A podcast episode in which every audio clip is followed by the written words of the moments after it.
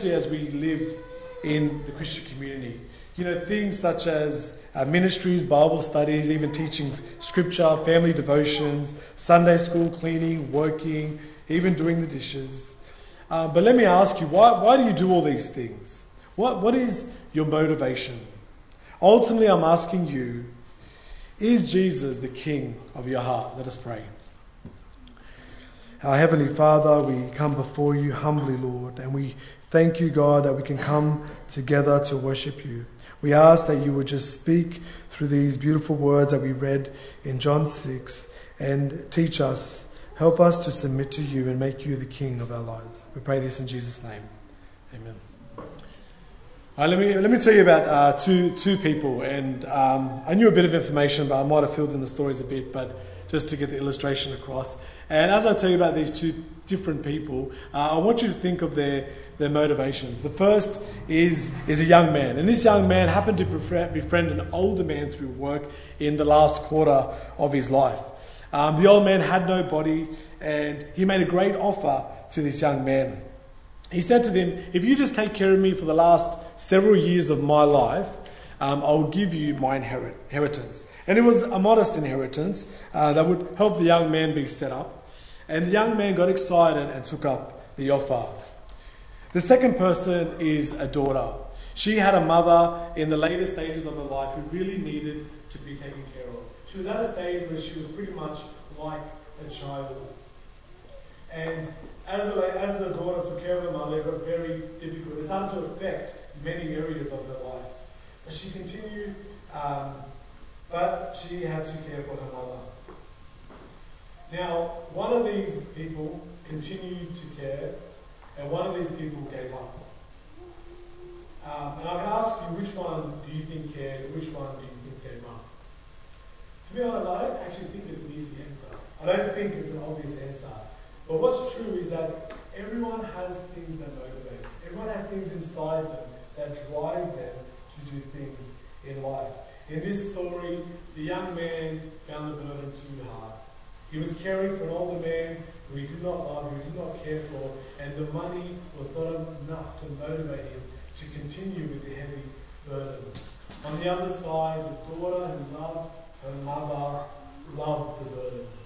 She continued, even though it affected her whole livelihood, she continued in this burden to the point where she would dread the day that she would lose this burden, so to say. She would dread the day where she would lose her mother. Today in John 6, we're going to look at two motivations, so two types of disciples. One who walked away and one who followed Jesus. My first point this morning, this afternoon is Sometimes we want what Jesus can give and not Jesus himself. Let me read verse 66 again. From that time, many of his disciples went back and walked with him no more.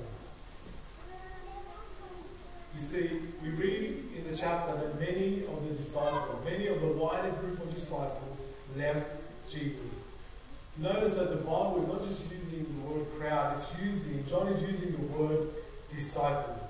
These were not people who were just walking by, but these were people who followed Jesus. They may have followed him for days or even weeks, but they followed him. Um, they weren't Pharisees or enemies, even loved Jesus to a degree.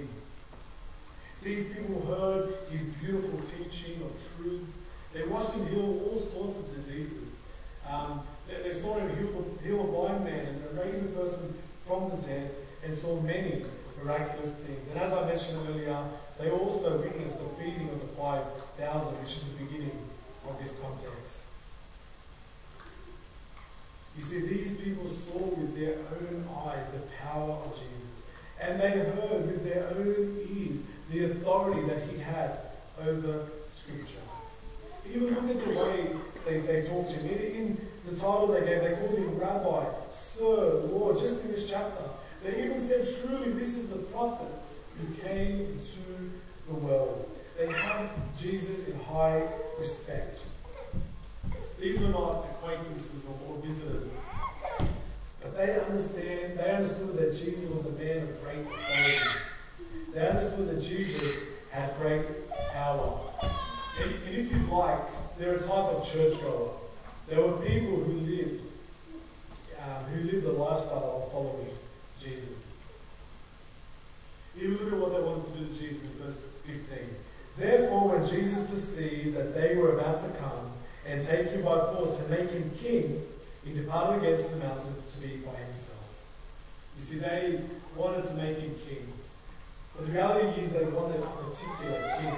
They were after a particular type of religion. Notice from the text what they were after. In verse 2, it says, The great multitude followed him because they saw his sign which he performed on those who were diseased. They were looking for these great miracles, these signs, something that they could be a part of. You know, and some even had other motives. In verse 24 it says this When the people therefore saw that Jesus was not there, nor his disciples, they also got into the boats and came to Capernaum seeking Jesus. So just know that they made effort to follow Jesus. And then in verse 25, and when they found him on the other side of the sea, they said to him, Rabbi, when did you come here? Jesus answered and said unto him, Most assuredly I say to you, you seek me not because you saw the signs, but because you ate the loaves and were filled. They simply wanted food. They simply wanted to fill their bellies with food. Imagine a king who could heal your sick people, who could feed you with great food, who could take care of all your earthly needs. What more would you want than this type of king? You see, this, this is not the main reason that Jesus came to the earth. These were just some of the benefits that came with experiencing the power that Jesus had. But it was not the main purpose. You know, we can easily make church, we can easily make following Jesus like this. We can make it driven by our own deceitful motives. You see, our hearts are very deceitful. And church, because of our wicked hearts, because of men, church can become a dangerous place. In Matthew 7, he says, Many will say, Lord, Lord, have I not done all these things in your name? And God, and, and God will say, Depart from me. Even if we think of the soul, there are many types of people who believe, but then people who fall away after a while. This is the idea of these kind of people who are in church, who are, who are following Jesus but did not believe completely. Um, so let me, let me illustrate in a, in a modern way. Let, let, me show you how some categories of people, some people can fall into two types of categories of um, discipleship. And the one who stays and the one who walks away. So some people just follow the crowd. I think this is a common one, but many people grow up in church. Um, and then you yourself, your parents may still bring you. Uh, you may have friends or even a, a girlfriend or boyfriend um, and, you, and you may grow up in a strong Christian community. I grew up in a very strong Christian community. I grew up in a Christian church. Everyone I knew was Christian. And it was, a, it was a great thing. I'm not saying it's bad. It was a great thing. But for me, it was easier to act like a Christian than to be rebellious. To be rebellious was to be put outside. So to act in, in the way in the cookie cup form was easier for me growing up, even though I had a rebellious heart. And many people I grew up with, they could say all the right things. They could do all the things that looked good from the outside. But those very people walked away from God. You see, Jesus came to be the king of your heart, not the king of your parents' hearts. And, and young people, that is a dangerous place to be. To think of Jesus as your parents' God not yours. If we look at the other side of the spectrum, we could, the age spectrum, we could, we, we could look at older people who've been in church for many years. And I'm not talking much older, even though it's very encouraging to see old people enduring. Um, but, but sometimes when we're in something for a long time, we can form habits, we can form lifestyles. But let me ask you, can, can you look back and remember what it was that first drew you to church? Was it your husband or wife was it your community? Was it your culture? Or was it Jesus himself? Maybe you served in ministry for like 10, 20, 30, 40 years because it's just something that you just do now. It's just a part of your lifestyle. Or is this something that stems from your love of your Savior? You know, some people may just love the culture of church, and it is a beautiful culture. You know, we, we, can, we can come to church because we enjoy, enjoy church lunches. We may love the importance of being in ministry. We may love even preaching at the pulpit. It may, it may even be to you a great place to raise your kids. The amount of people I hear have kids and they say, I better start going to church because it's a good place to raise your kids. You may just love being around nice and caring people. Maybe like the disciples, you love church because you're looking for like a political messiah, something that to uh, help you fulfill your political agendas, or a place to network and, and grow your business. You may love the safety of Jesus. You know, religion may calm down your anxiety or your stresses that you may have. But are you convicted by the preaching of the Word of God? Do you love Jesus for who He is, for what He teaches in His words? Do you hear a sermon about obedience to your husbands or gossip or laziness, and instead of repenting and submitting, you make excuses, blaming everyone else except yourselves for your sin? Or it may be that you hear a sermon on drunkenness or anger or dying to self. And you just go through your brilliant theological mind and do some theological gymnastics to get out of this particular sin that you just convicted. Find a way to convince yourself not to submit to Christ. You see, especially in this culture, we, we may not walk away physically because it is a way of life. We've got a culture and we love being around church people. And there is also benefits. But there is a way where we can walk away internally. You know, we only want to submit to things that we like, that we want to submit to. We harden our hearts and continue to make excuses within ourselves. You may even make a version of Jesus in your head that pleases you. King you. Be honest with yourself. What is the treasure of your heart? What motivates you? The church has many blessings. It comes with feelings and joy, even convictions to the unconverted. All these things are tied to the church, which makes it very easy to be deceived. And you may experience these blessings, these feelings of hope that come a of being a part of this community, but never truly experience the grace of God. Do you love Jesus Himself? Do you love all of Jesus? Do you desire His holiness? Do you love the things that come from Jesus? Or do you love Jesus Himself? My next point is where can we go? And I'll read again from verse 66. From that time, many of his disciples went back and walk with him no more. Then Jesus said to the twelve, Do you also want to go away? But Simon Peter answered him, Lord, to whom shall we go? You have the words of eternal life. After seeing many, many people walk away from Jesus, people that would have had relationships with, people as I described, fellow Jesus, he looks at the 12 and he asks, well, Do you want to go? Do you want to go with them? Peter says, Lord, to whom shall we go? Who else can we go to? We live in a time, especially in this country, that has a very pluralistic mindset. You know, a mindset that says you can pick whatever you want. You can pick the best of any religion. Pick Hinduism or Buddhism, Islam, Christianity, whatever it is that you enjoy, and you can partake in. As long as it makes you happy. As long as it matches your motives, your inner desires. If you like, if Christianity is your favorite religion, then find a church that suits you. Find a church where you don't have to compromise in any way, even sin, And you can be happy there. Do what makes you happy. Worship only there. It's this, it's this type of all roads lead to Rome mentality.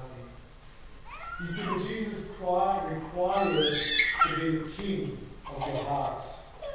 And this requires submission. So if you've been in church long enough, you've seen many people leave. They come, they, they even get enthusiastic and they believe, and they walk away. They leave Christianity entirely. And we see this all the time. You see, there are many wrong roads which our hearts take us down. What John is showing us is the opposite. It's the opposite of this pluralistic mindset. And Peter understood what Jesus was teaching in synagogue that day. Peter answers that no one can satisfy my soul but Christ. Only Jesus can give me peace and joy and love and hope and redemption and glory. Peter understood that he could not save himself. He understood that nothing, nothing but Christ in this world could save him. Where could Peter go except the arms of Jesus Christ? The same Christ that we read in our scriptures, the same Christ that we hear preached in this pulpit week in and week out. Not this Christ that you have formed in your own head that suits your desires, but the true Christ, the Son of the living God. Do you follow Christ? Why are you still looking for other roads, other motivations, other desires? Is Christ the King of your heart? Are you still driven by other things? Have you come to realize tonight that there is no other road but Christ? My third point is only Christ has the words of eternal life. Peter said, Lord, to whom shall we go? You have the words of eternal life. And by the grace of God, Peter recognized. Jesus says, You have the words of eternal life. Peter did not just say this randomly, but he understood exactly what Jesus was teaching in the synagogue. Um, and when, when, I say exactly, he understood way. We, we understand from reading the text that Peter didn't fully understand the cross at this point. But he understood that Jesus was the only way. And we see many other people didn't realize that. Many other people got offended. They couldn't bear to believe that Jesus is the only way, and they left. Many times in the conversation, we see we see Jesus. We see the conversation is about bread. And and the disciples who left, they, they wanted to have their bellies filled as we read. And Jesus teaches them about the spiritual bread. Jesus' main purpose on earth uh, was not to do these miraculous things. It wasn't his main purpose. It, it did show his power, but it wasn't his main purpose. He didn't come just to heal the sick and feed the And he, he primarily wasn't concerned with earthly bread, but spiritual bread. He re- repeatedly uh, refers to himself as the bread of life. He said, I am the bread of life. And I'll just read one section of his teaching in the synagogue, or his discourse really, a conversation. In verse 53, Jesus said this. Then Jesus said to them, Most assuredly I say to you, unless you eat the flesh of the Son of Man and drink his blood, you have no life in you. Whoever eats my flesh and drinks my blood has eternal life, and I will raise him up at the last day. For my flesh is food indeed, and my blood is drink indeed. He who eats my flesh and drinks my blood abides in me, and I in him. Be understood that there is only life in Jesus. There is only joy in Jesus. You see, the things of this earth do not matter at all without Jesus. There, is a saying, it goes, I do not sacrifice the temple on the altar of the permanent. It Peter could see this. You see, Peter wanted to feast on the body, on the broken body, and drink from the fountain that runs from Emmanuel's veins. He was not interested in earthly food. He, he did not care about these secondary benefits that we talked about, that we so easily run to like a, a mouse to a trap. He wanted the spiritual food that nourishes the soul, food that gives eternal life. All those things we mentioned earlier, earlier cannot save. Not ministry, not church community, not church, not good works, not even subscribing to the perfect theology. It is only Christ. Nothing but the broken body of Christ and his blood that was spilled that atones for sin. And he invites you to come and eat from the bread, of life. Just like an earthly man needs bread to satisfy his earthly body, so do our souls need the spiritual bread of eternal life. So do our souls need Jesus. Jesus said, I am the bread of life. He who comes to me shall never hunger, and he who believes in me shall never thirst. Have you come to Jesus? Have you come to him, the giver of life? Have you eaten from his bread? Have you drunk from his fountain? You know, in, in conclusion, you can go about your life and do every ministry. You can go to church every week. Um, and you can do all the right things. You can follow all the rules. You can live a very legalistic life. But you may only experience counterfeit grace.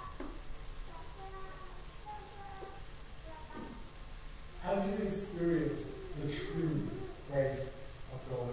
Have you come to the cross and repented, believing on Jesus? Have you realized that you cannot save yourself? That there is no other road to salvation? Is Jesus the King of your heart? Does He drive all your life? Does He drive everything that you do? There is this story about Napoleon, I don't know if it's a Napoleon Bonaparte was this great general. He had many great qualities. One of his greatest traits was that he had the love of his men. There are so many stories that you can hear of, of his men sacrificing their lives for their beloved Emperor Napoleon. Stories of men who, when the army had to cross a bridge, they would go into a freezing river and hold this bridge up, even to a point where some of them died. Because that is what the emperor required. And this one story goes, a man gets shot close to his heart. And the medic comes, and the medic is trying to dig in, and, and trying to get deep to get this, this bullet out. And, and the soldier looks up at the medic, and he says, if you keep digging, you're going to find the emperor. You're going to find Napoleon. In, in that same way, can I ask you, if we were to look in your heart, if we were to look inside your motives, what would we find? Would we find King Jesus in the center of your heart, in the center of your life? What kind of disciple are you? Are you a disciple who submits to Jesus, who feasts on Jesus, who submits to his instructions? Or are you a disciple who walks away?